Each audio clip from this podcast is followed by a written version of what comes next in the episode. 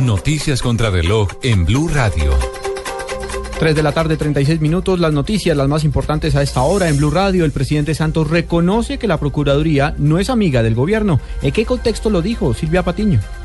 Lo dijo desde Paipa cuando se refería a la manera como el gobierno enfrentó el fenómeno de la niña que afectó al país en 2010. Santos resaltó que hasta la Procuraduría, que abiertamente se opone a la gestión de su gobierno, en ese momento reconoció los logros alcanzados para atender a todos los damnificados. Colombia Humanitaria cumplió su cometido, hizo un trabajo extraordinario, inclusive hasta la propia Procuraduría, pues que no es precisamente amiga del gobierno ni aplaude lo que hace el gobierno. Dijo, esa entidad, Colombia Humanitaria, cerró todo su ciclo, sus actividades, sin ninguna observación desde el punto de vista del manejo de los recursos. Y justamente a través de su cuenta en Twitter sobre la oposición de la Procuraduría al gobierno, el ministro de Justicia, Yesir Reyes, respondió al jefe del Ministerio Público que en el acuerdo sobre justicia transicional, que tanto le preocupa, las FARC han aceptado someterse a la justicia penal. Silvia Patiño, Blue Radio.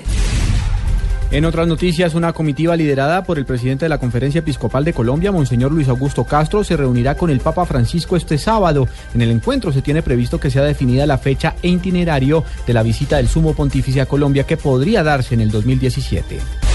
La compañía Ecopetrol activó un plan de contingencia en la refinería de la ciudad de Cartagena ante el bloqueo que viene realizando la Unión Sindical Obrera en el complejo petrolero. El regreso a clase de los niños y jóvenes representa para los padres de familia gastos entre los 322.000 pesos y hasta 1.600.000 pesos, reveló un sondeo hecho por Fenalco Bogotá. Y en información internacional, el expresidente del gobierno español, José Luis Rodríguez Zapatero, dijo que respeta la decisión del jefe del Ejecutivo en funciones, Mariano Rajoy, de declinar la oferta del rey de ser el candidato a la investidura, y ha recomendado paciencia en el proceso de negociación. 3:38 p.m, ampliación de estas y otras informaciones en bluradio.com.